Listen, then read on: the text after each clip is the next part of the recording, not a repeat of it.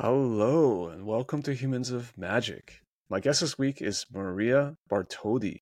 Maria is a freelance editor, videographer, producer, host, esports announcer, podcaster, improviser, musical book writer, watercolor painter, and all-around Renaissance woman. Yes, that's right. She does all of these things, and it's absolutely freaking incredible. We do talk about how she manages to balance her creative pursuits in this conversation. We talk a lot about doing Magic esports productions, what it's like to be on the road, what it's like to host pro tours. We also talk about how improv is the secret weapon to Maria's success.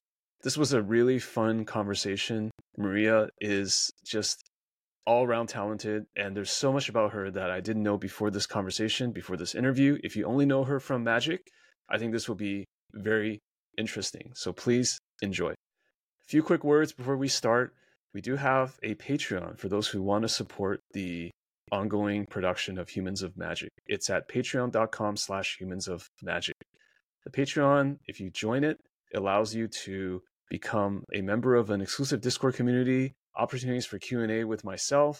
Also, a very fun perk is to be able to preview Humans of Magic episodes, get them early access, get them ahead of time before the rest of the world sees them every week.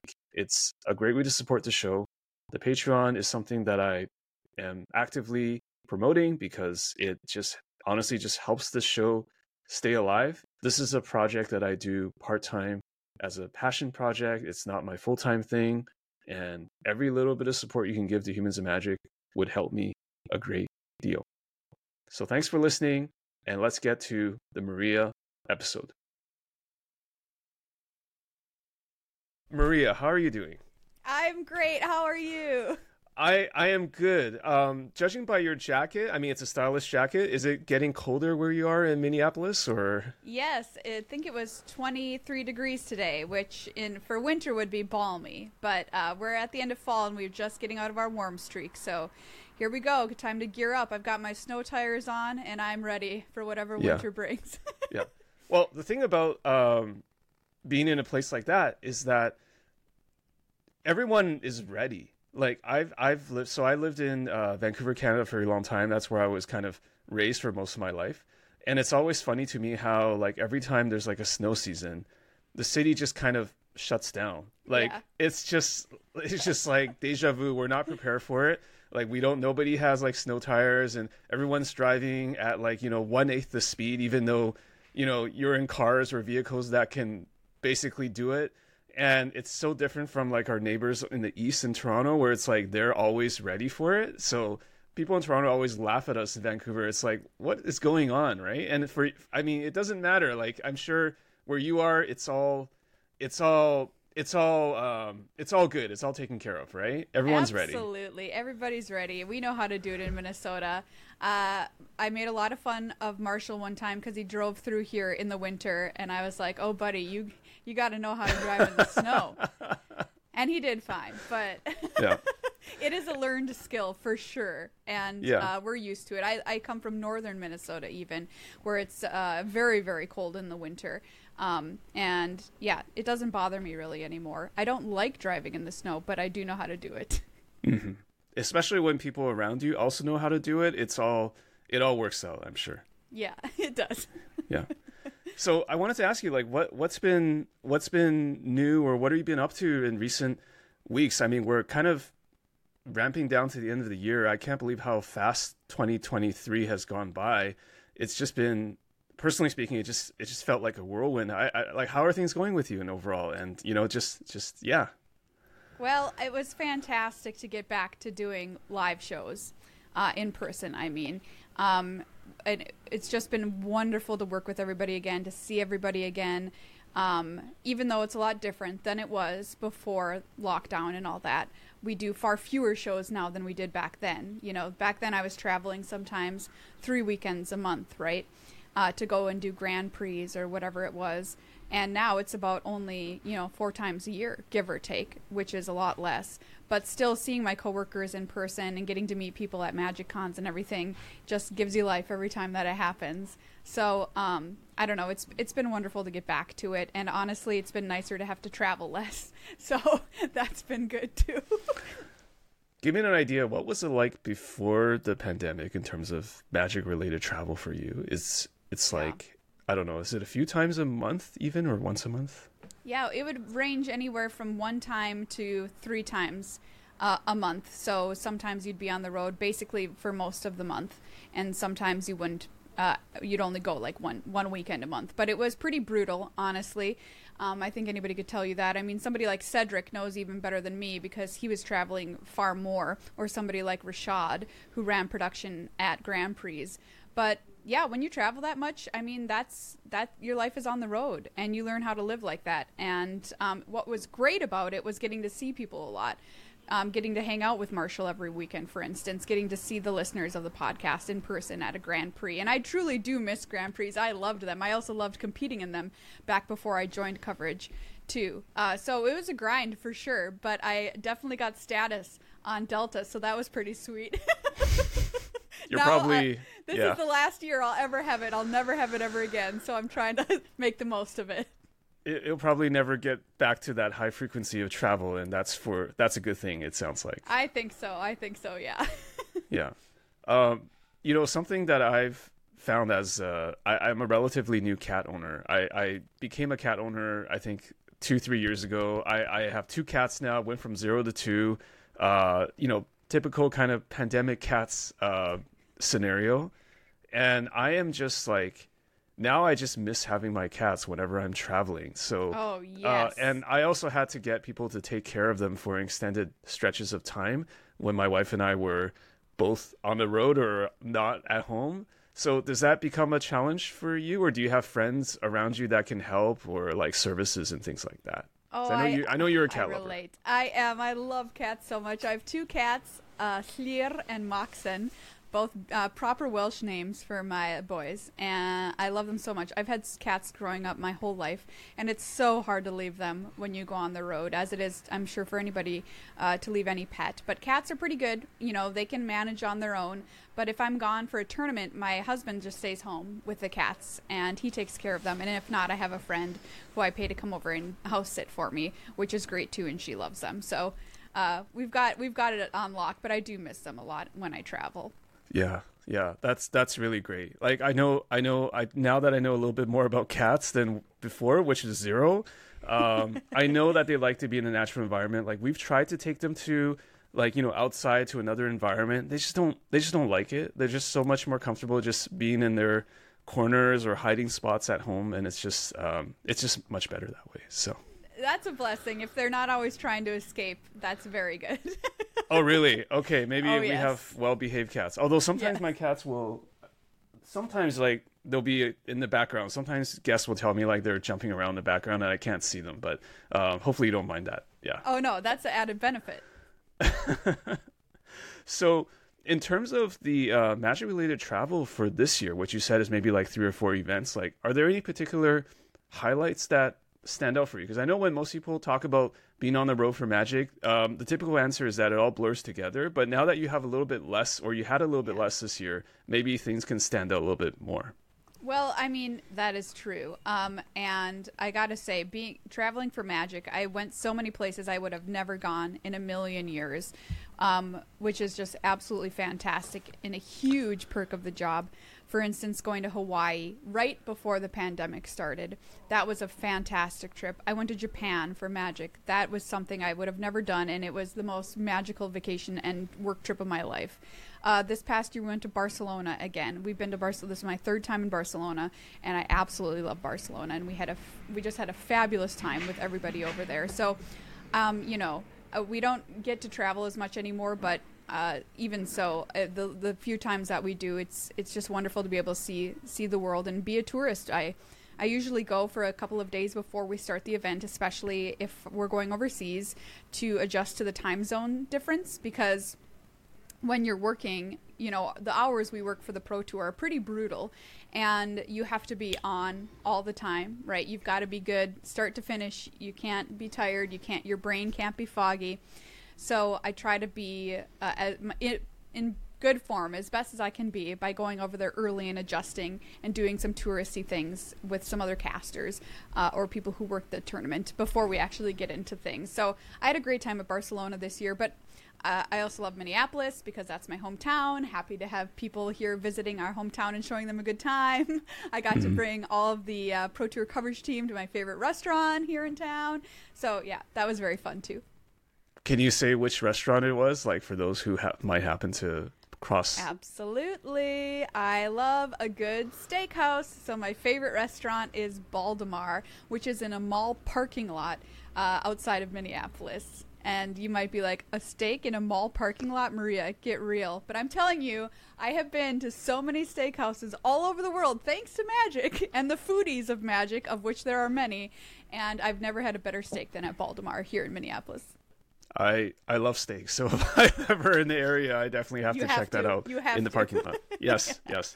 I've also heard that your food horizons, I guess you mentioned, you know, traveling or being with Magic foodies. I've also heard that your food, what's the term, palette or your food range has expanded.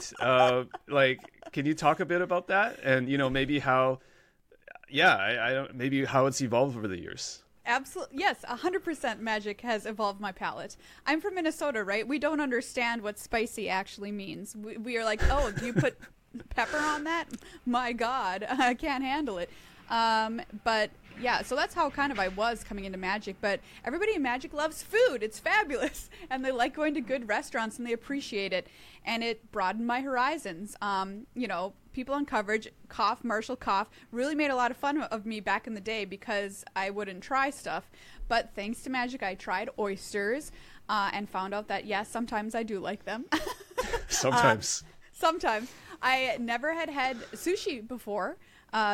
In Magic, and I learned that I loved certain aspects of that and stuff, so that broadened my horizon in that arena.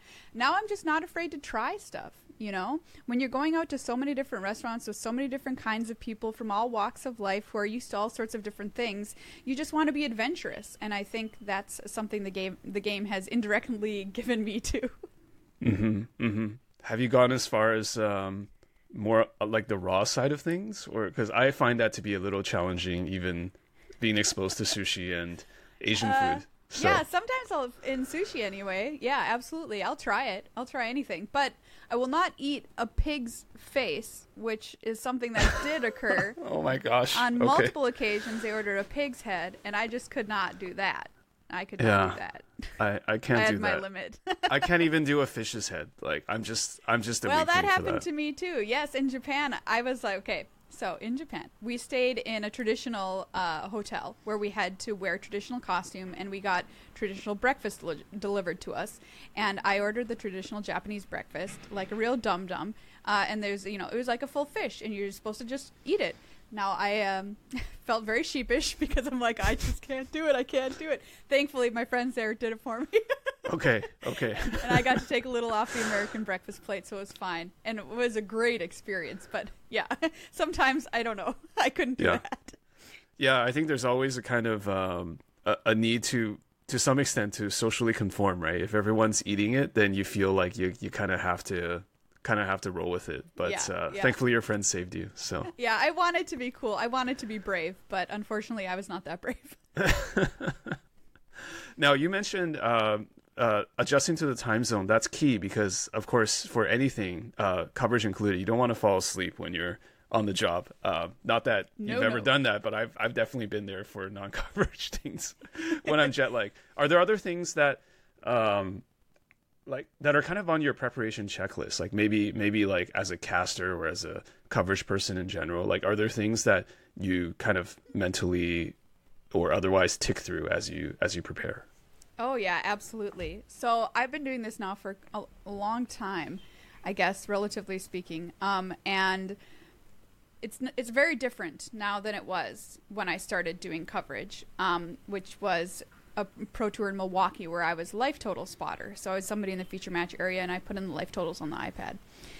Now back then it was all paper Magic, as we have returned to now, but in the middle we were in arena, and I do still cover the arena championships. So that does still happen, but on a less of a scale than it was when we were, you know, in the height of doing esports, when everything that our events were on arena. And nowadays, coming full circle, but back when I did Grand Prix was still paper Magic, And I would head into an event by knowing literally every piece of text on every card that could potentially come up during a game. So I'm a limited player. That's my favorite format. But I did it for whatever format I happened to be casting at the time. So, I would just study with flashcards. So I'd have all of the cards of the set or whatever. And I would quiz myself by knowing power, toughness, what all the rules text on the card, what the name of the card is, so that I could identify it like that, because I was play-by-play, and my job, I took it pretty seriously to identify and help people at home track the game as well as they could, even if they were not looking at the screen. That's how I kind of saw that role. Like, I'm going to be the nuts and bolts of the game, and then my expert will help me fill in the gaps. And so, yeah, it was a ton of work memorizing all of that. When Arena came around, that became less important because you could see every card pretty clearly on the screen and read it pretty clearly. Now, I wasn't a play-by-play caster at that time anymore. I was just a host, so I didn't have to necessarily worry about that at all, but it became simpler. Now we're back around to paper tournaments again, so it becomes more difficult. And there's also Secret Lair now existing and all sorts of different printings of cards. So that is another added level of difficulty on top of that. It's always easy to Monday morning quarterback or whatever, backseat drive when you see a caster doing this stuff, but it really is truly tremendously difficult to always be correct about everything in every scenario when things are changing on the board state, you know, constantly and between rounds and between tournaments as well. But as my role of host now, once again, I don't have to worry about that as much as I did when I was play-by-play. So a lot of pressure is off my shoulders that way, but a lot more is on my shoulders as far as in terms of making sure the show as a whole goes smoothly from my role as the host at the news desk. I try to be the person that, I want it to feel warm and inviting and welcoming when people come into the show, and I also have to know my stuff. But it's a lot different kind of preparation than it used to be in the past. So now I need to know more about the players themselves, who they are as people. I have to talk to them before the event to get to know them, their story. If they do well this weekend, it'll be great if I've talked to them about, you know, their preparation leading up to the event, how are they feeling, and I can weave that into the story of the weekend, which is a different preparation than previously in my play-by-play role. So that's just like, you know, some of the nuts and bolts of getting ready for a show. And then there's all the stuff that maybe you don't think about, which is I'm kind of like a Boy Scout. So when I go to a tournament, if we're traveling a long way from home, I want to make sure that I have absolutely everything I could possibly need for any kind of emergency scenario. So that's another part of my preparation, is making sure I just pack just like the kitchen sink, because I want to make sure no matter what could possibly go wrong that weekend that I have a remedy available in every different kind of form possible, because I want the show to go smoothly. And it's very, very stressful. You're very tired. You're working incredibly long hours. So as much as you can prepare yourself to be in a good mind and body space when you get there, that's what I'm aiming for. Mm. Yeah, you're describing something. I mean, I can't say that I was involved in the Magic productions, but to me it sounds like, kind of like, for example, I really enjoy running. It's kind of like you're running a marathon or you're running a race, and everything can and could possibly go wrong, and you just don't know.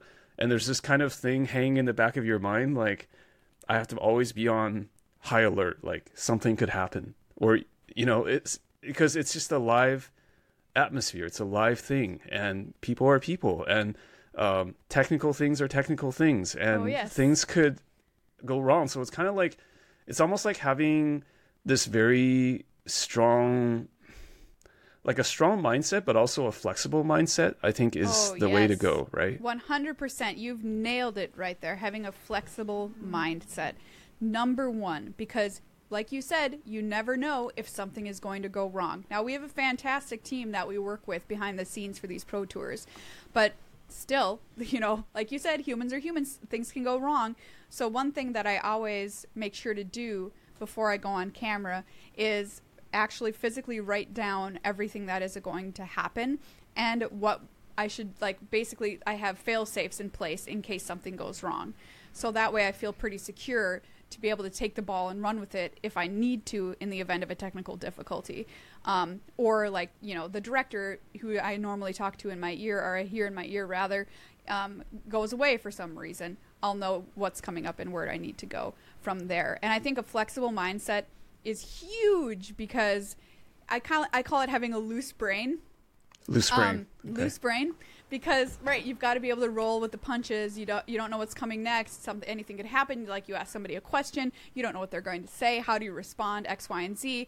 And for that, I credit a huge amount to my improv training, which has been incredibly important to me throughout my life, and I think has given me just an insurmountable amount of benefit, and that's definitely one of the big benefits. Mm-hmm.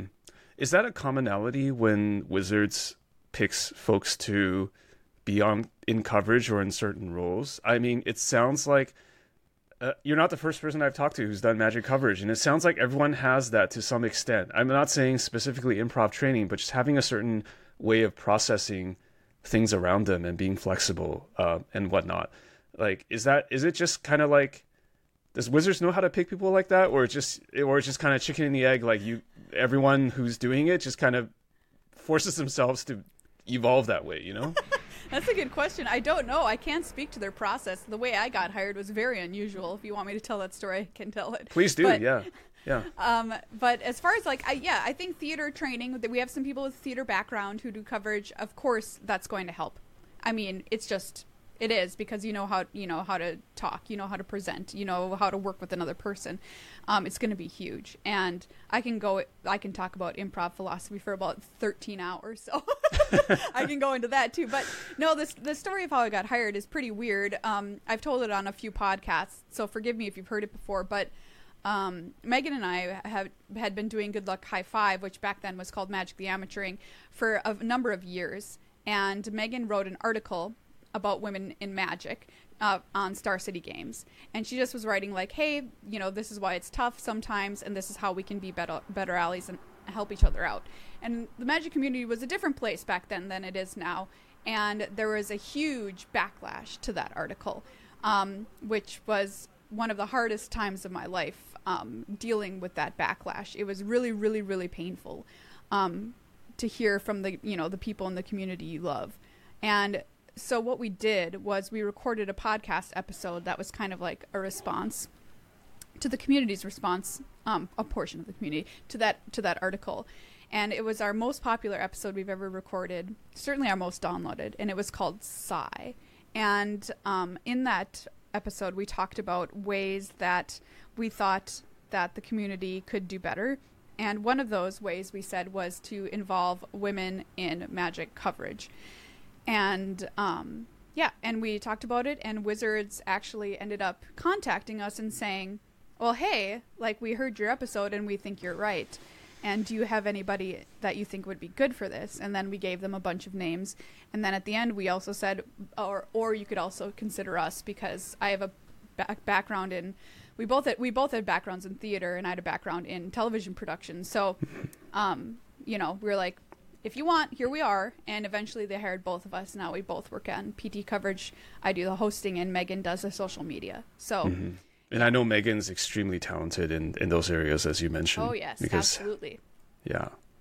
You're just one half. So I'm sorry, it's a big hole, but you're one half of that hole, as in WHOLE. That's what I meant to say. Yeah.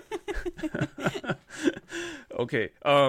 Yeah, that's I have heard that story in the past, and as you mentioned, things are just a lot different now, right? Because that was several years ago. I don't remember how many years ago that was, but it was when it was Magic the Amateuring, so it must have been a long time ago. Yeah, I can't remember off the top of my head, but the information's out there if anybody wants to find it. Yeah. So yeah, I mean, going back to the coverage part.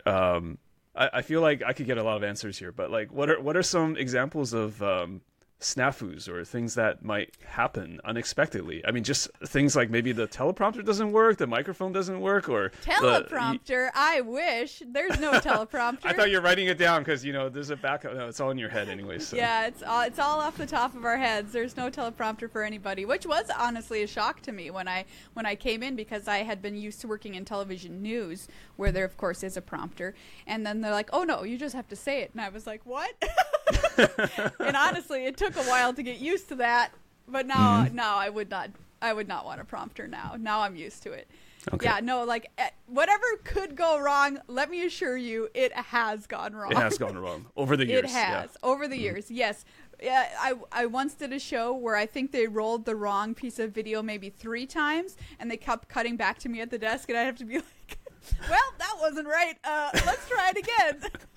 Come back, and I'm like, ooh, not exactly right this time either. Let's see if the 3rd time's the charm. Mm-hmm. You know, mic's not being on. You can't hear the director. The director can't hear you. It's too loud in your ear. I don't even know. Like, you say the wrong. Like, it's not that I don't mess up. I mess up, too. Like, I throw to the wrong thing or whatever. And production's like, what did she just do? Oh, now we can't keep up, you know.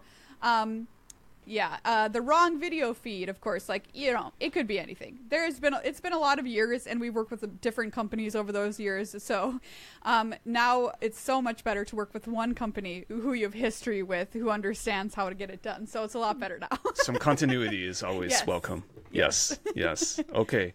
The other thing that you mentioned, which I find really interesting, is also just, I don't know if this is the right term, but I'm going to try to say it this way. Like, you're almost like a vibes architect for the production. Like, you're trying to create a certain vibe, that. Right? That's great. Yes, is that fair to say? Like, absolutely. Okay.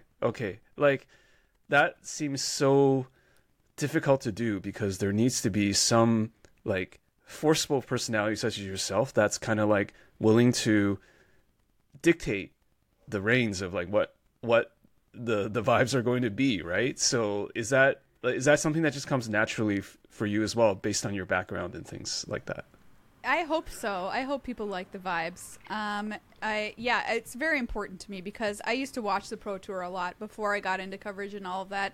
And to me, okay, so the host segment back then existed for a very specific purpose, because we didn't pre-record any of the main feature match in the round. So that they're an accordion to make sure that, you know, at that time there was maybe 4 feature matches up on the stage, and if they all finished but there were still people playing out on the floor, well, then you didn't have any content to show, no games to show. So the desk was the place where you went while we finished, made sure that everybody, like, sometimes, you know, there's a 45-minute judge call that goes on out there, and you need to have something to do during that time. And so that's where we would put content at the news desk. And when people watch the Pro Tour, guess what? They want to see games of Magic, right? So when I come on screen, they don't necessarily want to see me or care what I have to say, because they're just like, I want to see more games.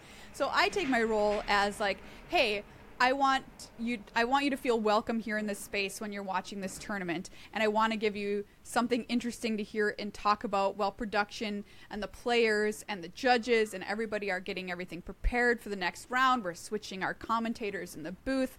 I want to give you a happy place to go that feels kind of warm and fuzzy, that feels welcoming, so that you're not like, as much as we can possibly do, that you're not just like jonesing, like, when is the next match going to start? I don't want to be here. I want you to feel like you want to be here, like you have a home. And so I try to be the people's home in the broadcast that makes them feel, you know, like they turn on the fireplace when they come and sit down and they mm-hmm. watch the show. Mm-hmm. Because, you know, Magic's for everybody, and I want everyone to feel that when they watch the Pro Tour. And yeah, so hopefully I help create that vibe even a little bit. I think it goes to kind of this concept that we have talked about in gaming also, which is kind of like a safe space, or a comfortable place that you don't feel discomfort when you're tuning in, right? Like, it feels like there's someone that can is just literally like a nice host who can help you. Because I think oftentimes as players, we lose sight of the fact that there's people tuning in that are just not super they might be tuning into their first Magic podcast. They might have only played Magic at the kitchen table. They're curious about this, and oftentimes a lot of activities people just get. It's kind of like if there's too much high level stuff going on all the time, there's a time and place for everything. But if there's too much like super like competitive talk and like all the time, that may actually turn some people away. And I don't think it's actually good for the game to have Magic to have Pro Tours be only about exactly this. This high level interaction between Magic cards, if you know what I mean. Like it's very important to be accommodating, I guess. Yeah, and that's really tough, right? Like we talk about this at the Pro Tour all the time. We don't know what skill level people have when they're tuning in. Like you said, they might just be interested and they stop, and we don't want them. We want them to stay and learn more about the game. Primarily, the people who watch are really heavily invested players, but we don't want to ignore those that aren't. So we try and build the broadcast. Now, I don't build it, but I'm using the royal we here. Build the broadcast to make it accessible, but also make it give meat to the players who want some more deep dives. So we try and, we try the best that we can to make sure that there's a spot for everybody in our broadcasts. And hopefully we achieve that to some extent. Mm-hmm. The other thing I wanted to ask is, people who worked in... Magic coverage. For example, I can think of Will Hall. I can think of Mani Davuti, who are relatively newer to the scene compared to yourself. Like, are there pieces of advice or things that you might give to them as they're doing a Pro Tour coverage for the first time, or maybe even just coverage in general? As a wizened, more accomplished broadcaster and personality and host, like what are some things that you may try to tell them to help them along the way? Well, I would never tell Mani everything because he's just a perfect human being and needs no changes. He's my best buddies. I have to say that, but also I do mean it. I love Mani so much. I'm so happy that I get to have him as my expert at the desk. It just makes it a wonderful place because he knows so much about the game. And he has a theater background, so he is good at presentation.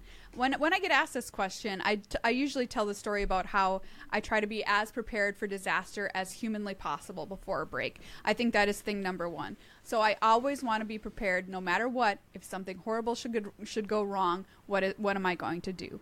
Number two, I think carving out a spot for who you are is so important.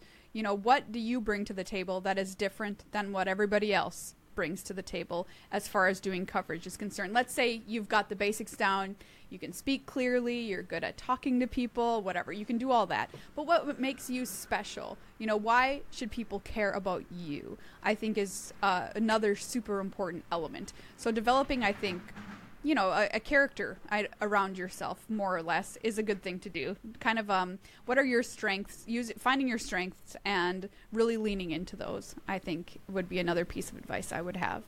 And just what I talked about at the start of this interview, which is being prepared mentally and physically when you get to the venue. Like I always try and get a lot of sleep. I'm an 8 or 9 hour sleep person, and I just really don't want to skimp on that because I want to make sure I'm in my best place that I can be before I do the show. And I know that's not always possible when you're traveling because it's really hard to get a good night's sleep, but just making sure I can have as many of my creature comforts from my normal life with me on the road, and everything I need in case of an emergency makes me feel better to be able to perform, because I just am garbage if I don't get enough sleep or I don't have my headache, like if I have a headache and I don't have my medication, whatever, you know what I'm saying? So I guess those are my top three. Yeah. I mean, just thank you for that. And I think for Mani, I talked to him on this podcast, and I do have a very strong sense that he is very, he treats this role kind of like how he treats being a Magic player when he was playing very high level of Magic, just always constantly looking for ways to improve and just constantly studying it. I think that's one thing I found is that people who reach the top of coverage or stay there, they really continue to be students, and they always continue to look at what they could do better. What are some incremental things that I can do? And I think Mani is also very well aware of what makes him him, right? Like, as you said, like what is your edge, or what are you bringing that's different from maybe what others or Maria are bringing? And I think he's really taking that to heart. Like, he's just really a really hard worker. I can sense when he's doing these things, and I'm sure all of you are. Yeah. I mean, like one of the things I love about Mani is that he's very, very fast.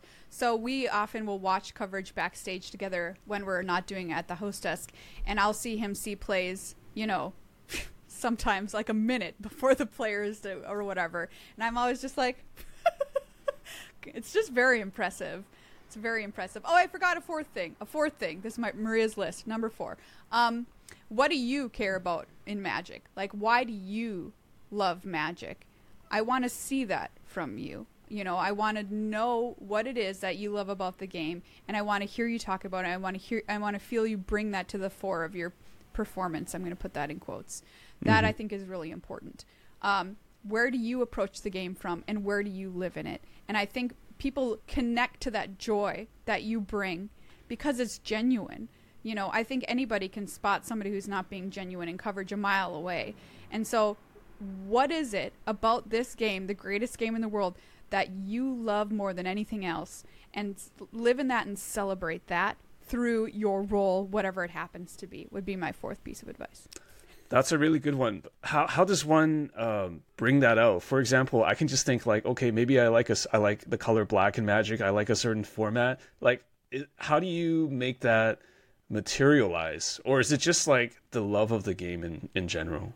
Well, for sure the love of the game in general. But I mean, for instance, like I mentioned, I'm a limited player. So I don't try and hide that. I don't, say, oh, like, here we are at Legacy, and I'm like, okay. There's no need to be impartial. Like, if you love something, a particular format, just say it, right? Or show it. Yeah, if you love something, let it show. I talk about Boggles a lot because I used to be a very avid I've seen Boggles you on the camera modern. Matches. Yeah. Yes. And I played a standard Boggles deck back in the day with SRAM, which I absolutely loved. Whatever you love, like, let it out there and let the people know, because that's where you're going to connect with people and your passion. That's when it becomes easy. When you're talking about something that you legitimately love, you don't have to work. It'll just flow right on out of you. And you don't have to love everything. Like, I covered, tournaments where I'm like, ugh, this is not my favorite format or whatever. But there's different bits and pieces of it that I certainly love. Seeing players do really well is another thing that gets me very excited. So a player having an undefeated day one, who are they? I get to know them. I get to know why they love Magic. Tell me about it. And I think, I don't know, that just helps you connect to your audience. And it helps you, I don't know, it's way more genuine when you just connect through something that you love instead of trying to force something that you maybe don't. I always wonder about that as a viewer. Sometimes I do know that there are certain players that the team is rooting for, or like, for example, Maria might be rooting for Jean-Emmanuel, or Alias V might be rooting for Jean-Emmanuel, I should say. I think she's a big fan of his. He's great. Everyone's a JED fan. Yeah. I would root for him as well. Nathan Stoyer, things like that. And it's like, is that totally fair to do? Like, I don't know. It's just like, cause it's not journalism, right? So it's okay to just lean into people that you're a fan of, right?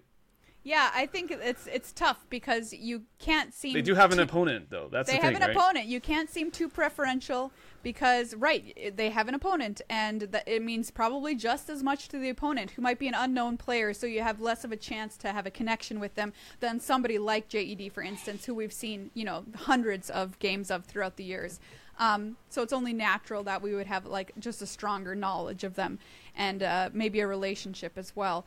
But so I try to be as impartial as possible, but I don't want to be wholly impartial because I do want to be honest, like I said, and I do want to give the audience that excitement. Like, we're feeling the excitement up there as much as you are at home, and I want you to feel that through your computer screen, your TV screen, your phone screen, whatever. So I personally think it's fine. I'm the host, so I try to be the most objective of everybody, but I try to bring it out in the people I have at my desk with me, too. I think it's okay because, I don't know, it's sports broadcasting, right? And sometimes you want to root for somebody. Yeah, and I think part of sports broadcasting or things like Magic Esports is that you do have to know, maybe this goes to what you're saying about preparation, you have to know enough about the players so that you can kind of talk as if you were in their shoes, right? Because when JD wins this match, like, you have to know, like, how meaningful it was for him, because maybe there was a mountain that he climbed that he wasn't able to before. Like, he worked hard at it. He had played in, you know, X amount of similar events in the past. So I think that's an area where, like, being familiar with a player actually helps the coverage, but only if you harness it correctly, right? I think you have to put yourself in their shoes and kind of describe their mental state or mindset to the viewers. Like, tell me a bit about that. Like, that must be pretty hard to do as well. Like, it's just to create that narrative, really. Yeah, creating the narrative is a huge thing that Rich talks to us about. Rich Hagon, of course, I used to do the news desk with him, and now he's behind the scenes doing everything. Talks about all the time. And it is extremely important, because the people at home, by and large, don't really know much about these players. They don't necessarily follow them event to event to event like we do. So it's crucial that we don't approach it like, oh, you know, JED, he's a great Magic player. You all know that. Of course you do. You know, like, no, not of course you do. We don't know that at all. So it's really, we there's a player party before the Pro Tour, every Pro Tour, and we go down to that party specifically to talk to the players and find out what's up with them. How is their testing been? Who have they been testing with? What's on? How do they feel about this event? Do they feel confident? What decks are they bringing, etc.? And we have that point of privilege, especially if we've done a number of shows over the year, to kind of build that relationship and that narrative with players over the years. So it is a long process. You can't just jump into it and bam, you're ready to go. Like, this has been built over 10 years or whatever of knowing these people and seeing them play. And I think that's a pretty valuable aspect of some people on the team having been there for a long time. Mm-hmm. And this is where I need to talk about my Rich Hagon story when I asked him about this, because, you know, he was describing how, because with Magic events, you just don't know how players are going to do in a certain event. So Rich is gifted for almost having this encyclopedic, like, tracker that he knows, like, all the players that are playing, their stories, even the ones that you don't expect to know about. So I remember him telling me that there was a player where he knew something super obscure that probably only the player knew and nobody else knew. Like, for example, this was like, if the player like top 64 this PT, they would like, there would be some meaning to that. Like, they would stay on the train. And when he told the player about it, I think during a players meeting, like the, some sort of interaction, the player just lit up, like just absolutely lit up, because he did not expect Rich or anybody to know about that. And it's just so demonstrative of like how much of a professional Rich is, that he can he does the work even when the work might not ever materialize. So I found that to be like super inspirational. He told me about it, you know? Oh yeah. I mean, Rich is a monster, everybody. Like, he knows everything about everyone. And like you mentioned, encyclopedic, it truly is his mind for these players, and he's been doing it a really long time. And if anybody puts the work into it, Rich puts the work into it. It's an incredible thing to see, and it's an absolutely indispensable resource for us to have at the shows now. I learned basically everything about casting a Magic event from Rich. And while I'll never be Rich, I could never be, because my brain just doesn't work the same way that his does. I have to just be myself and focus on my strengths. But I would hope one day to, I don't know, to have people enjoy me at least 10% as much as they enjoyed Rich hosting these tournaments, because I mean, the guy is a true gift and a true artist. He's a magnificent performer as well. He plays piano, he writes musicals, he writes music, he does it all. So I can't say enough good things. Well, I mean, Rich, you do it all as well, right? I guess we'll definitely talk about that too. I mean, the things you mentioned, like, I think you do them too, right? Don't you play piano and write plays and sing and do music? No, I can play one song on piano. Oh my gosh, so you do have an Achilles heel. You don't play piano. I'm just kidding. But I do write musicals too. Yes, that is accurate. Wait, you can write musicals without knowing piano? So first of all, I'm speaking entirely from ignorance. I'm not a musical person. I listen to music on Spotify. That's it. But I thought piano was kind of like the the foundation of like the foundational instrument that people are supposed to learn. I mind you, I've learned zero instruments, but yeah. No, you're right. You're right. I took piano for a long time in my life, so I do understand it. But I just don't play. Humble about your piano abilities. You do have some abilities.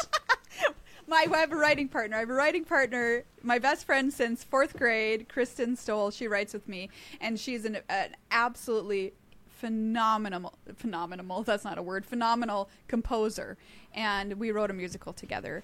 And we're since planning two more. So. That's who does the music, and then I write the book for the show is the way that it breaks out. So lyrics and scenes, and she'll do some lyrics as well. Yeah. Where do you get the inspiration to write the musicals? Like, what themes are there? Is it autobiographical or what? No, not for me anyway. No, I love theater. I was raised in the theater. My mother was a theater director. I'm named Maria because she was pregnant with me when she was directing The Sound of Music. So really, from my birth on, it's been part of my life, and I could never imagine not having it in my life. I simply would not. I don't know. I don't think I would function. It's just crucial to who I am. So my whole life I've grown up like writing plays, doing plays, performing in plays, whatever. But this last couple of years, my writing partner, Kristen, came to me, and she's like, I want to write a fringe show together. So here in Minneapolis, we have a fringe festival just like Edinburgh, much smaller. And I was like, yeah, that sounds like a fun challenge. And it was during the lockdown period, so we had enough time to be able to do this.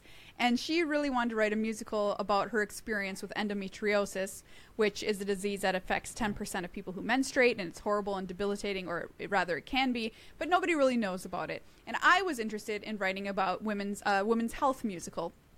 And so we took these two ideas and kind of mashed them together. Yeah, intersected. We wrote... Yeah. Like, thankfully, they go very, very well hand in hand to make Endometriosis the musical, which we premiered at the Minnesota Fringe Festival a couple of years ago. And it was wonderful. It was fabulous. It was one of the greatest experiences of my life writing that show. It was 45 minutes. We've since had a secondary reading where we expanded it to 90 minutes, so a one-act musical. And now we have a couple of theaters who are potentially interested in it. So now we're going through the rewrite process to try and get it to a place where we're 100%, as close as we can get, happy with the 90-minute musical that we're presenting. And yeah, we've got a couple more in the hopper too, some ideas running around. But it's just been such a tremendous experience that I didn't think I could, if you're like, could you write a musical? I would have told you no. But that's just because I hadn't tried. That's what I think is with a lot of people. They'll say, oh, no, I couldn't do that. I'm like, well, did you try and do it? You've got to sit down and do the thing to do the thing. You know what I mean? Mm-hmm, mm-hmm. But what is something that, you said you've been immersed in musicals all your life. I'm sure you could recite every second of The Sound of Music and, maybe all these kind of things, right? But it's one thing to be an audience member or a viewer. It's another to actually create the thing. So as you're creating that first musical, what are some things that surprised you about that process? Gosh, everything surprises you.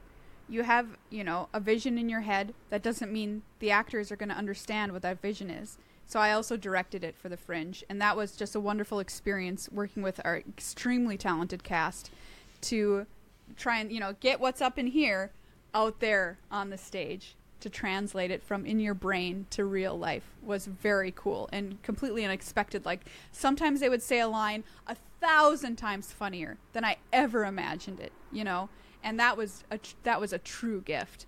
But also, too, sometimes, inspiration, they talk about inspiration striking and there's no rhyme or reason for it. That is such a true thing. Sometimes it happens. You sit down, you're stuck for forever. And then sometimes you sit down, boom, you've got the whole thing in one sitting, which is great. And once again, I credit improv a huge amount for this, because if you had said to me, I want me to write a musical, I don't know if I would have understood. I would have sat down. I would have been like, okay, how am I going to structure this scene? What needs to happen when? Who needs to say what when? And I would have thought myself into the grave. But because of improv, instead what I did is I would sit down and I say, I have a vague idea of what this needs to be about. This is a family having an awkward dinner at Applebee's. Okay. And then I just went from there. I imagined it as if it were an improv scene, and I just wrote what I thought would have happened. And it was, I sat there and I was like, oh my God, I just wrote a scene. I just did it. Mm-hmm. I hadn't done a lot of scripted theater for a long time up until this point. But I realized that through doing so much improv, I had an innate sense of how human beings talk to each other in a performance environment. When the comedy beats happen, it's a rhythm that you hit. Just kind of innately through doing it for so long that that really truly surprised me. I didn't know improv would give me such good writing skills, but it did. Mm-hmm. And this improv as writing, are you doing it solo or are you doing it with like partners, or how does that creative process work for you? Yeah, I sit down and I do it by myself. And then Kristen and I will have meetings. She lives in Washington, D.C., so she's not here in Minneapolis with me. We'll have meetings. We'll go over it together. We'll read it out loud. And then I'll have friends and family members check in on it and give me notes and feedback, and we'll tweak it from there generally. Mm-hmm.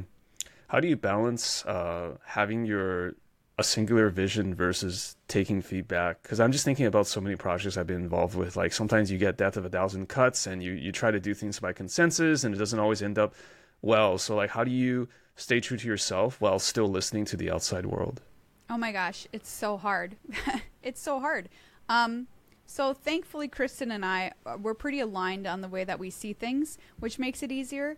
But taking feedback into account is definitely a skill which you get better at over time, I've found.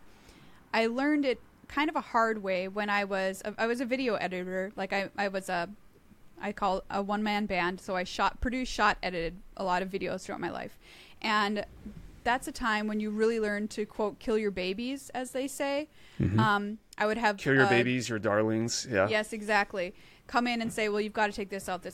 And I'm like, but I love them, you know. It's, it has to be in there. And then you realize it really doesn't. It doesn't. Less is more, right? Sometimes. Yep, taking it, cutting out leaves a much stronger product. And I take any feedback I get pretty seriously. And I sometimes you do have to say, you know what?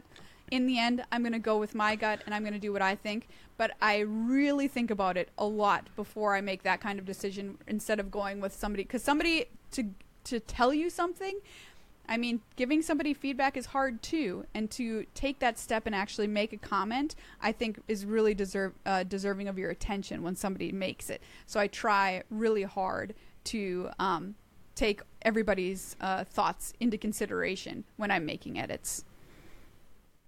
And during that time when you're writing the musical or creating it, I'm just wondering, are you trying to singularly focus on just this project? Like, or is it still, I assume, like, you know, Good Luck High Five and other things are still going on. So like, how do you create this sort of creative space for yourself? You know, because you strike me as someone who's always involved in so many different things at once. So like, it seems really hard for the typical person to multitask, like, creatively, right? Let alone one project. So it's just where I feel the most comfortable, to be honest with you.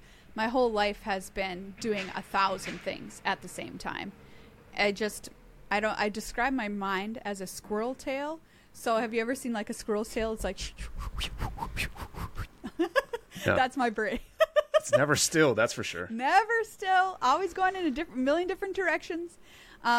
So I really like to be lit up. I like to be lit up and creatively inspired by a bunch of stuff at all times. So, you know, sometimes I really do need to take a break, and that's something I got to get better at doing. But honestly, I'm an extrovert. Other people give me energy. Doing things like this gives me energy. Even if I'm tired and I'm like, oh, I don't want to go do this show, I actually show up at the show and I do it, and I have 1,000 times more energy than when I left the house. I do work a lot. Like, I'm doing stuff all the time. I have little downtime. But that's okay. That's kind of how I like it. I like to be creatively involved in a lot of stuff. And maybe that won't be true for my entire life, but it has been up until this point. I just really like pushing the boundaries of creativity and finding out what else I can do. Not all of it's going to be great. Some will be pretty bad, but that's okay if I had a fun time doing it and I learned something from it. So I like to take the opportunities when I can get them. I just want to wring the most juice out of life as possible, you know. Where do you think that comes from? Is it innate? Were there certain events as you were younger that made you want to get involved creatively in a bunch of different things? I don't know why. my mother is also like this. I mentioned she was a theater director, and she was, you know, both my parents were teachers as well. So they were constantly busy doing teaching, plays. My father coached a lot of sports, golf, soccer, hockey, started the girls hockey program at my high school. And I played hockey for a while too. I don't know. I guess it's just how I've always been, and they were a good example of it. Yeah, I don't know. I can't really imagine being somebody who did one thing. I think I would get very antsy and weird. Maybe antsy, weird, or bored, perhaps? Yeah, bored. Definitely bored. I would definitely get bored. I get bored very, very easily. Like, I'm constantly multitasking, so. Right, yeah. Right. I'm just really curious about it, because I feel like the typical wisdom for a lot of, I'll just call people creators, is that, like, you try to figure out one or two things that you're good at, you try to get as close to mastery as possible. And the common wisdom, I would say, is to don't overextend yourself, and don't try to get good at one or two things. You know, time is limited, life is limited, etc. But you seem to be... you seem to run against that common wisdom or grain. Well, let me just say that people who can do that, I'm very envious of. Like, I mean, I just couldn't. But the people who do, I think it's just amazing. You know, they say jack of all trades, master of none. That's a little bit how I feel, because I just like doing so many different kinds of things. And I would be bored if I only tried to do one, which is why I was never great at piano or any instrument, because you need to sit down and practice and practice and practice. It's a solitary activity for the most part. I think the thing I feel most adept at is improv, and I've done the most of that as well. But the difference there is that it's immediate. I love it because of its immediacy. It is there, and then it is gone forever, and it will never be seen again. And I think that's so beautiful, but it's wonderful for somebody like me who loves to perform, because you just get, if you want to do it, you just get up there and do it. You don't need to rehearse for a long time, you don't, whatever. You just get up there, and the gratification is instant with the audience. So for somebody who is impatient, like I am, I'll put it that way, I'm impatient, doing an art form like improv really is the sweet spot for me, because it's right there and you can have it all the time. Okay. But I wish I could like master, you know, an instrument. I used to try and play the banjo. I would love to be a banjo master, but it's just not conducive to the way my brain operates. Well, you saying that, you know, that immediate feedback of improv, which I think is also similar to just live performance in general, or like stand-up comedy, like there's this like feeding off the crowd. There's this direct, like, there's no better feeling in the world. Like, that is just something that if you can capture that in the bottle, like everyone, and give it to everybody, that would just be amazing. Cause I think a lot of people just don't have that opportunity in life to even experience it. And I'm sure they're experiencing other things that are great as well, but that whole live performance thing is just so mesmerizing, even as someone who's like in the audience. And that must, but hearing you say that must also make me feel that, it makes me feel like it must be doubly tough to do something like writing a play, because you don't have that payoff for like months on end, like until the thing is actually delivered, performed by people that, by actors or performers, like you don't get that. So like, is that tough for you? Like when you're doing plays or even a podcast, it's like, okay, sure, people are downloading it, people are like giving you feedback, like typing, I love the episode, whatever it is, but it's not, there's not that immediacy, right? To me, it sounds like you're probably just always in the zone when it comes to improv or streaming or live things, or maybe pro tour productions. But like, how do you make it manageable for you? How do you make it enjoyable for you when there's such a long delay? You know what I mean? Well, sure. And I think the podcast one is easy to answer, because Megan and I record together. So we're not recording, you know, over Zoom or whatever. We're in the same space. Right. So when we're doing the episode, we're basically doing an hour-long improv scene for you. Like we've done shows together, Megan and I, for many years. And to me, it just feels like a performance, just slightly delayed. So there is the instant gratification of podcasting. I love podcasting so much. I majored, one of my majors in college was not only theater, but radio, television, film. And I just loved radio. I just loved everything about it. I was a DJ for a while. And podcasting is just a wonderful marriage of performing and radio that I really love. And it doesn't feel like, yeah, that I'm waiting for a response. I feel like just the act of creating it with her is enjoyable in and of itself. The writing the show, I think I just imagined living it in my head. And so that was what was, it became alive in front of me kind of as I was making it. And so that was the feedback that I just imagined people doing it. That was the feedback I got from it there. And I mean, you mentioned capturing lightning in a bottle when you're doing live performance. One of my favorite things about it is the energetic give and take between the people on stage and the people watching it. You can build something energetically together, which I think is so incredible, to build happiness in another person out of nothing, I think is just for me one of the greatest joys in life.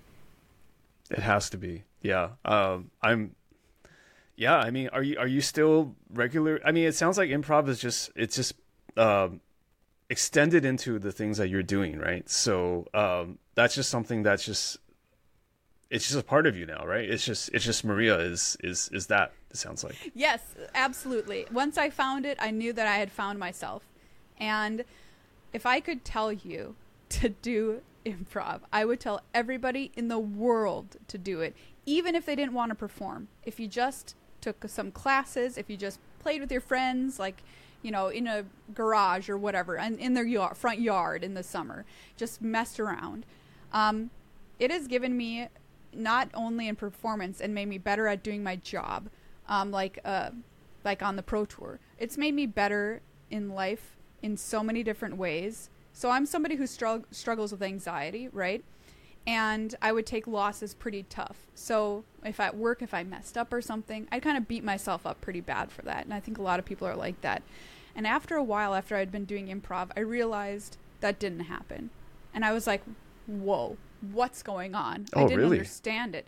I was like, hold on, I'm way more chill about this, you know, mistake I made at work or whatever it was. Or interpersonally, like, oh, I said that in the conversation, I could just die, you know, right? That didn't happen anymore. Because what it teaches you, right, is that you're doing the scene. If something is quote unquote wrong, someone calls you the wrong name, they forgot that you're the sister, not the friend, whatever, there is nothing you can do about it. All you can do, it has happened, is continue on and try and build from there. And learning that lesson, get in, like, creep into your blood through doing so many thousands of improv scenes. I realized that it had translated over into the way that I saw the world. Like, something has occurred. That's, you know, there it is. And now all I can do is build and move forward from that point.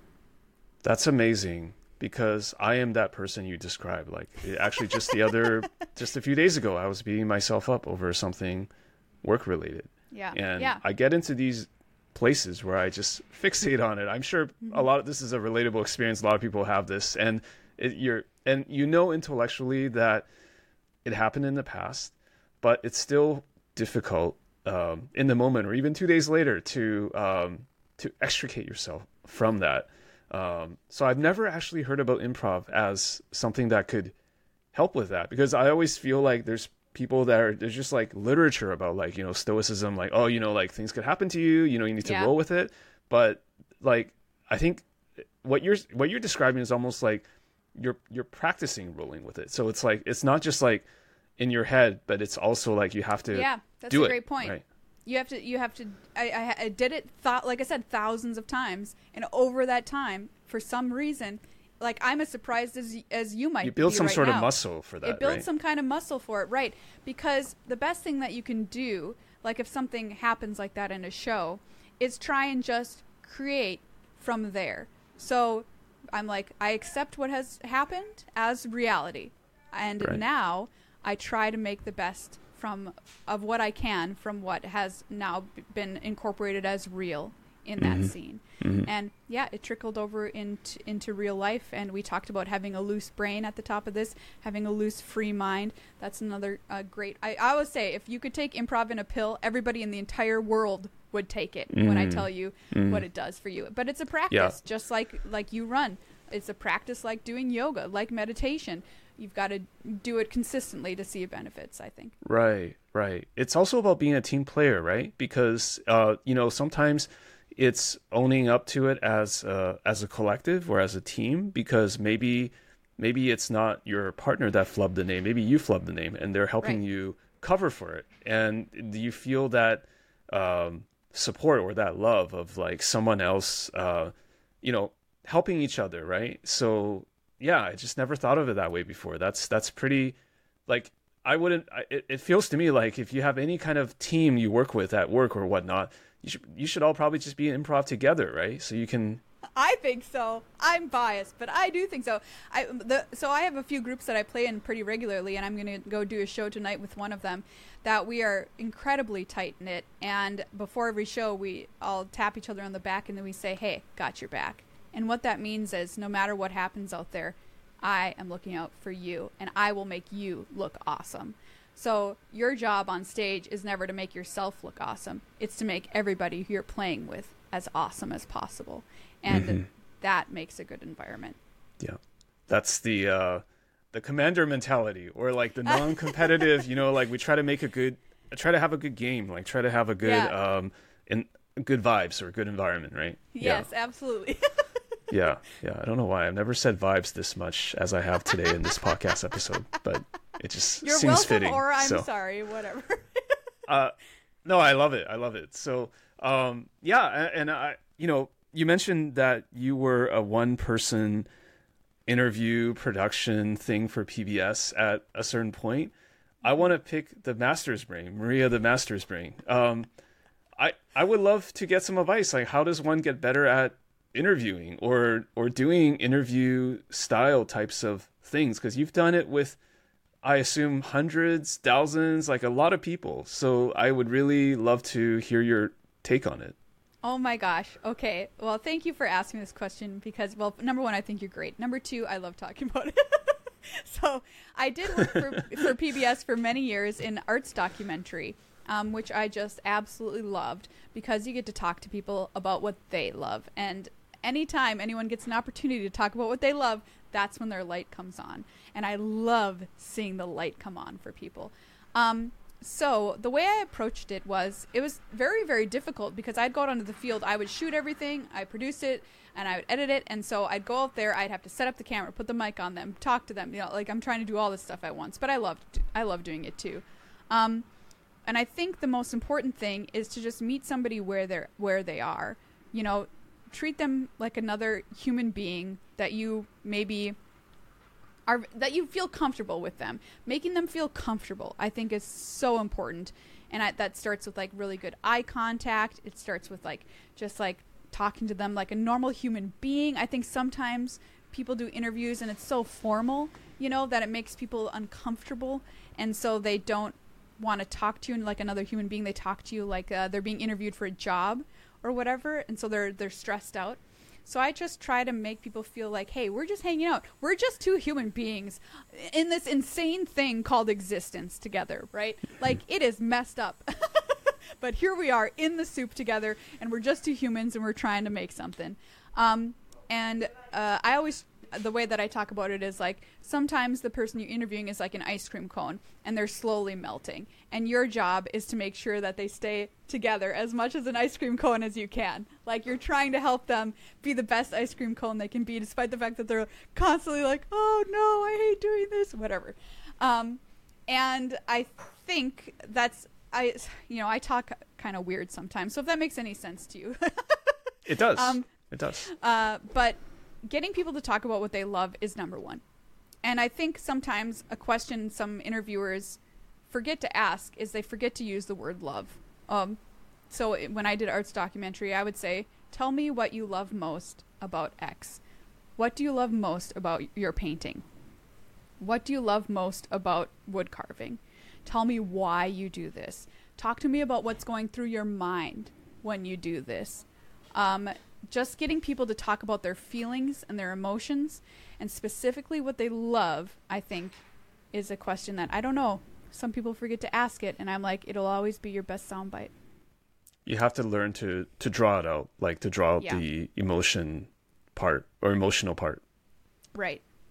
Okay. Yeah, and getting somebody to trust you like that is important. So that's why I try and connect on a pretty human level with people. Be like, hey, we're just two dudes trying to live life, and like let's talk about it.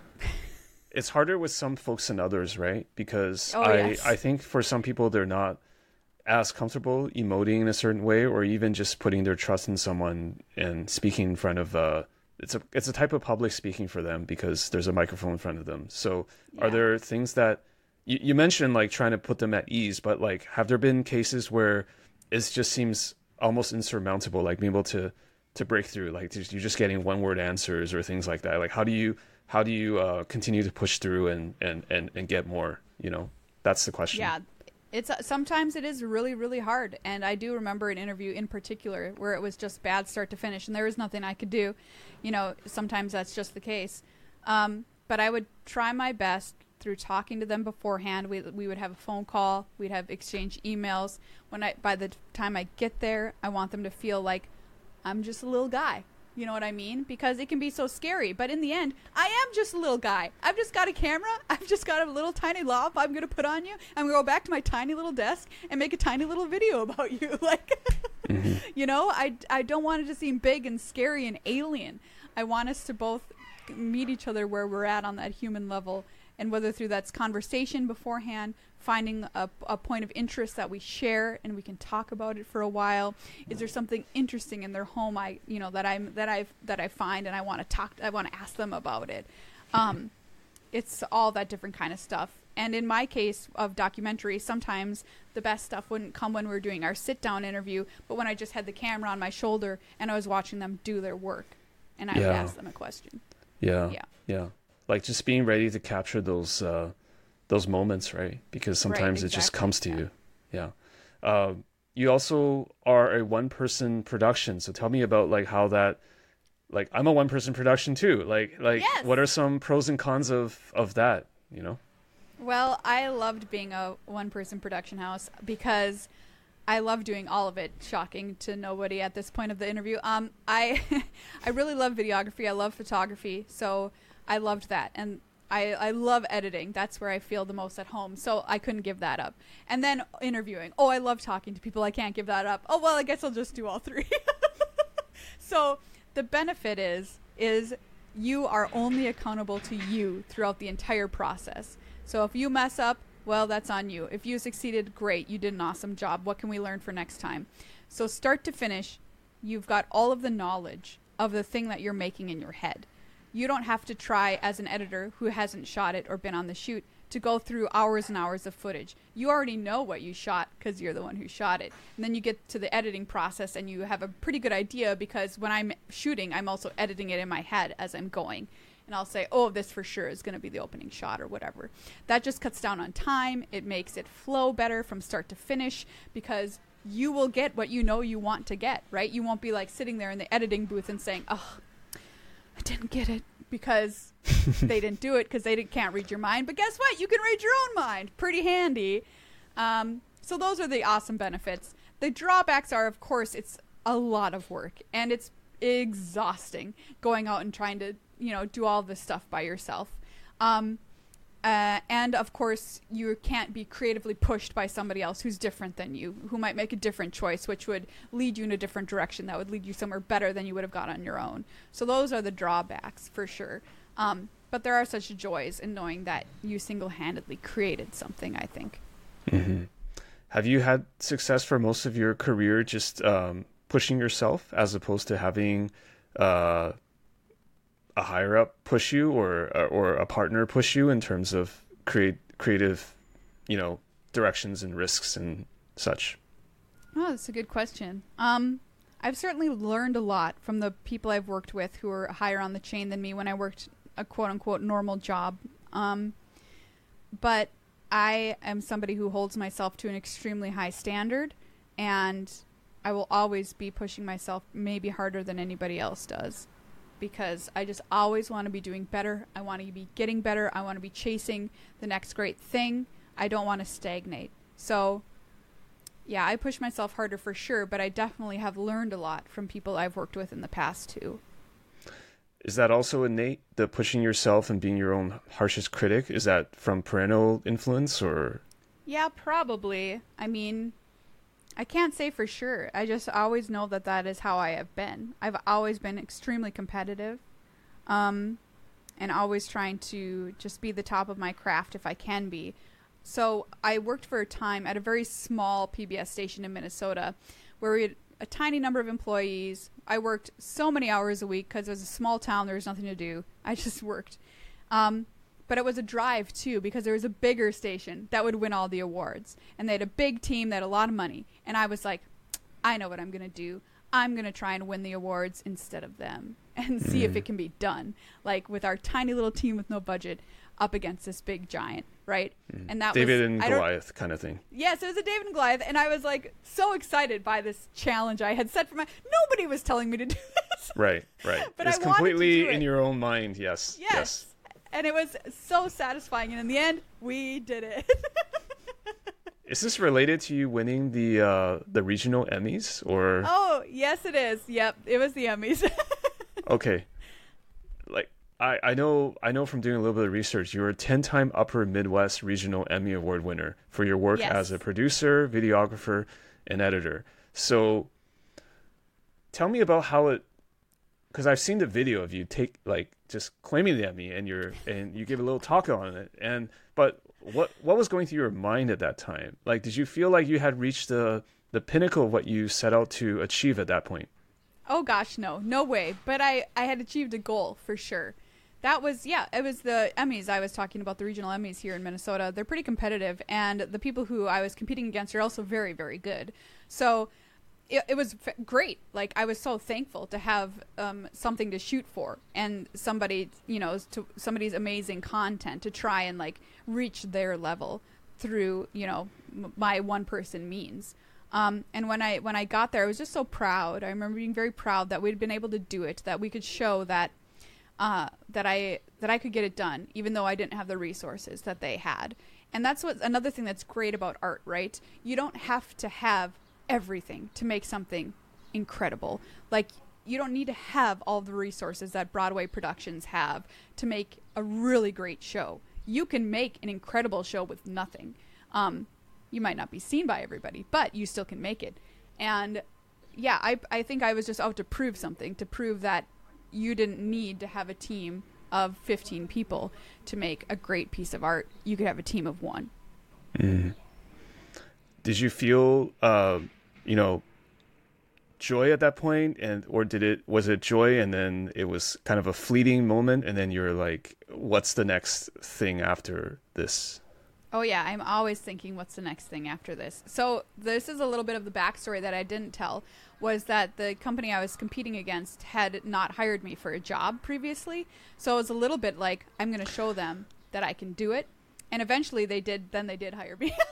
But okay. They had completely forgotten. They had no memory of me applying all those years back or whatever. Yeah. So that was all in my head. But anyway, that was part of it. And so, after that, I'm like, well, what's next? How can I make the next one better? And basically people would say to me, how do you win an Emmy? And I'm like, well, you look at what did win the year before, and then you just make something better than that. Which easy. They're like, easy. That sounds, and I'm like, that easy. Is literally, that is all you have to do. I mean, that's what it is. That's literally what it is. Yes. Surpass the standard. Yes. Yeah. I mean, this might be a more personal question, but how, I just think of myself in here. Not that I want to interject myself into every question. Don't get me wrong. I have found it challenging at parts of my life when I chase something. And maybe I get it, maybe I don't. But I always feel like when I get it, it is a fleeting moment. And then it becomes a kind of mental strain to like last month I ran my first marathon. I should be happy about it. But that's now I'm incredible. Thinking I felt very happy about it. But at the same time, I could do a better time than that. I need a better PB, personal best. So guess what I'm doing this month? I'm doing a second one. It's just this kind of, sad to say, but for me, there's kind of this treadmill that I've created for myself. And it's not even I think you can relate to this because it's not even other people telling me I need to do it. No one's saying, James, you need to run a marathon or run a second one.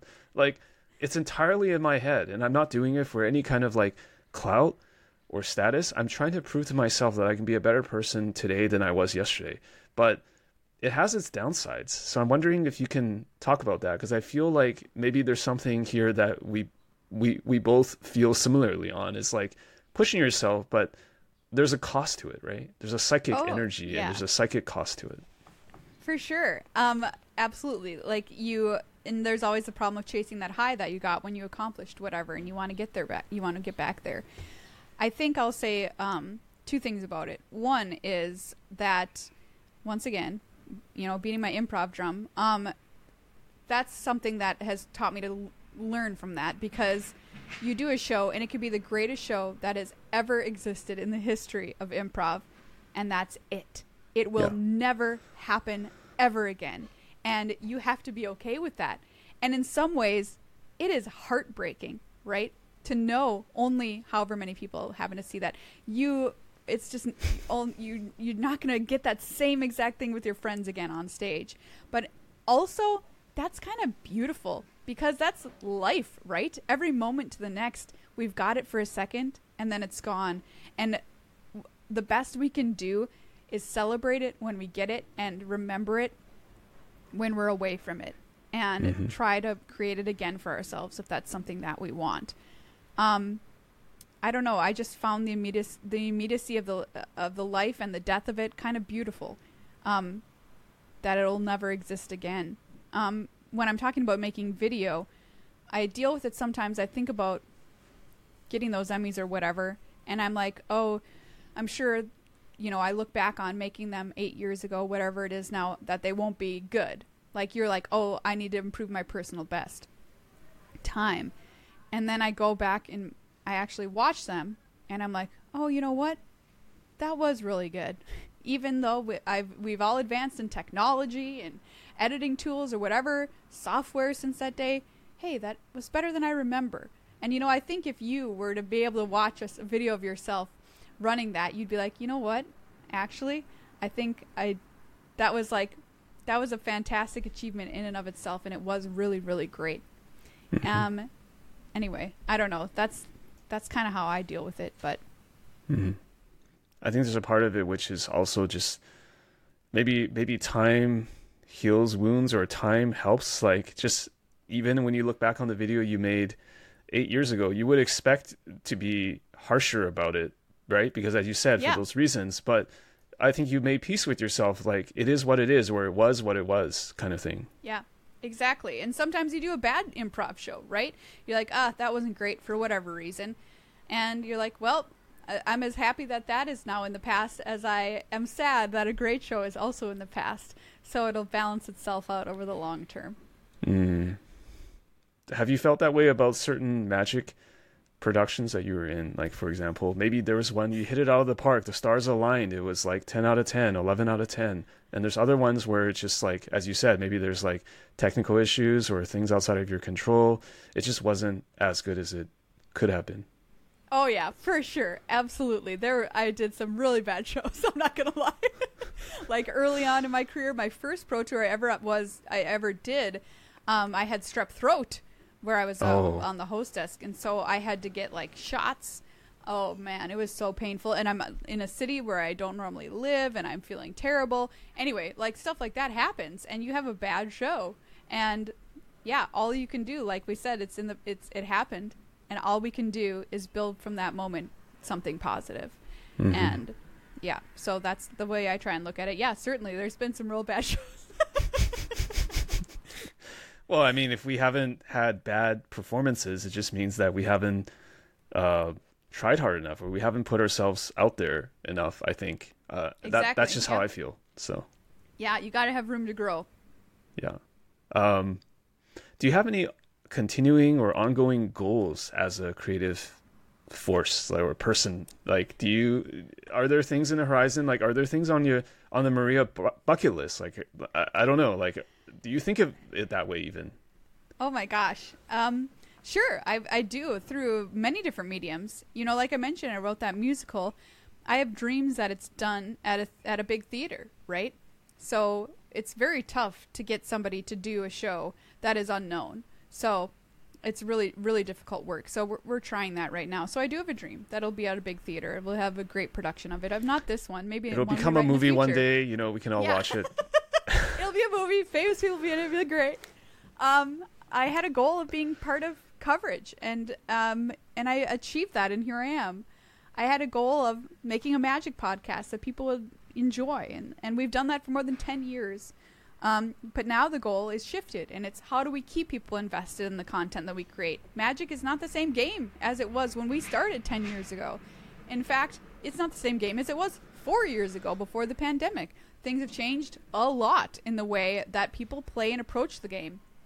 And that's okay, because that's the way the world works. How do we grow and shift with this new audience that might have different priorities of how they play magic versus how we started the show? And so I'm like, oh, okay, this is a challenge for us. How do we find that new audience? How do we capture them? How do we make them happy week to week? I want to, travel more. I want to one day have like a little house in Wales. Like these are weird goals, but they're goals. I don't know. I just want to keep doing new and different stuff and just being proud of what I do over the years. That's great. And I got to ask, what is it about Wales? Because I understand you learned Welsh. Your two cats have Welsh names. Yeah. You speak English and Welsh, and I understand that's pretty much it. What is it about this affinity for this culture and language? Well, as a child, I read a lot of Arthurian literature, and was very attracted to the stories of Wales and Welsh mythology. And there's some great children's young adult novels that deal with this kind of stuff that I was really attracted to. I think so. King Arthur, everyone loves the legend of King Arthur. Well, he is a champion of the Welsh people. And I love history, and there's a lot of history in Wales. It's just an absolutely magnificently beautiful country. There's more castles per capita than anywhere else in Europe. Castles per capita, I love that. Yeah. So if you're into castles, it's a place to go. If you're into mountains, it's a place to go. Do you like the beach, the ocean? Well, they got that too. Forest, hey, they got you covered. The language is just endlessly fascinating to me, and it is musical and beautiful. I could listen to it all day. From somebody who speaks it, as a native speaker, is just beautiful to listen to. And the history there is so rich and ancient. They are the oldest people of the island, and they've managed to maintain that language over that span of time. I think is just incredible. And I'm a huge language advocate for keeping them alive, trying to use them. Diversity of language. Languages are dying at an alarming rate. And there has been a fantastic effort to save the language, which I just believe in endlessly. The people there are so wonderful and nice. Anyway, it's just a fantastic place with a fantastic history, language, and culture that I highly recommend everybody visit if you can. It's truly magical.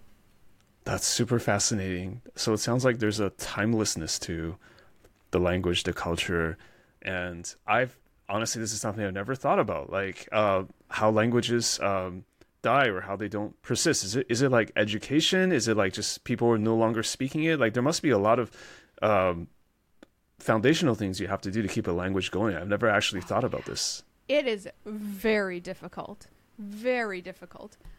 So they really so the way that it works is that they had a period of time when children were like beaten in school if they were speaking Welsh, for example. Punished, like physically punished. So it kind of died out to a very, very low rate, and that's when the government stepped in and they were like, hey, we're going to make an actual push to try and save this. So they instituted a lot of different things. They made a Welsh language radio channel. Now there's a few. They made a Welsh language TV channel, which is on today and has some magnificent programming. They started teaching it in schools and mandating it, and so now children are learning it, some of them as their first language growing up, which is really wonderful. They made it you've got to have both languages on all of your signage, all of your official documents. So I think it's still ongoing, but it is a true success story of an attempt to save a language, absolutely, that they're doing there, and they're doing some really fantastic work, and it's been growing over the years, and I don't know, I just hope it can continue to grow. Yeah, I hope so too. I again, I've never even ever thought about this. That shows how ignorant I am. But like, there must be so much like politicization of languages and like whether things continue or not. And like, there's just a ton of that, I'm sure. Yeah. Well, right. Because, this dates back, centuries for them. But they were conquered, right, by people who spoke a form of English. And so to them... And conquerors write history, unfortunately, right, for exactly. better or worse. Yeah. And so they're trying to keep their culture and their history alive despite all of the efforts to squash it. Yeah. Mm-hmm. Yeah. Yeah. We do hope that the Welsh language culture can persist. We hope that, it's the same... Again, I've never thought about this. Like, it's almost like, like a species of animal. Like, I would be heartbroken if like cats no longer existed. Like, these things right. need to continue, right? Yes, it happens with animals too. Like, yes, of course. There's something analogous there. Don't worry about it. A lot of people don't even know Wales is a country, so it's I'm fine. Learning. This is a public service announcement. So. Yeah. All right, Maria, it's been so fun chatting with you. Thank you for just sharing who you are today, just sharing your creative process. I really appreciate you taking the time. Well, thank you so much. It's been wonderful. You're great to talk to, and this show is a gem for everybody in magic. So thank you for making it. Thank you for listening to Humans of Magic. You've made it to the end. Thanks so much. You're awesome. If you'd like to support the show, there are two ways to do so. The first way is the most powerful. Tell a friend. Tell them to check out Humans of Magic. I'd love it if you could spread the word.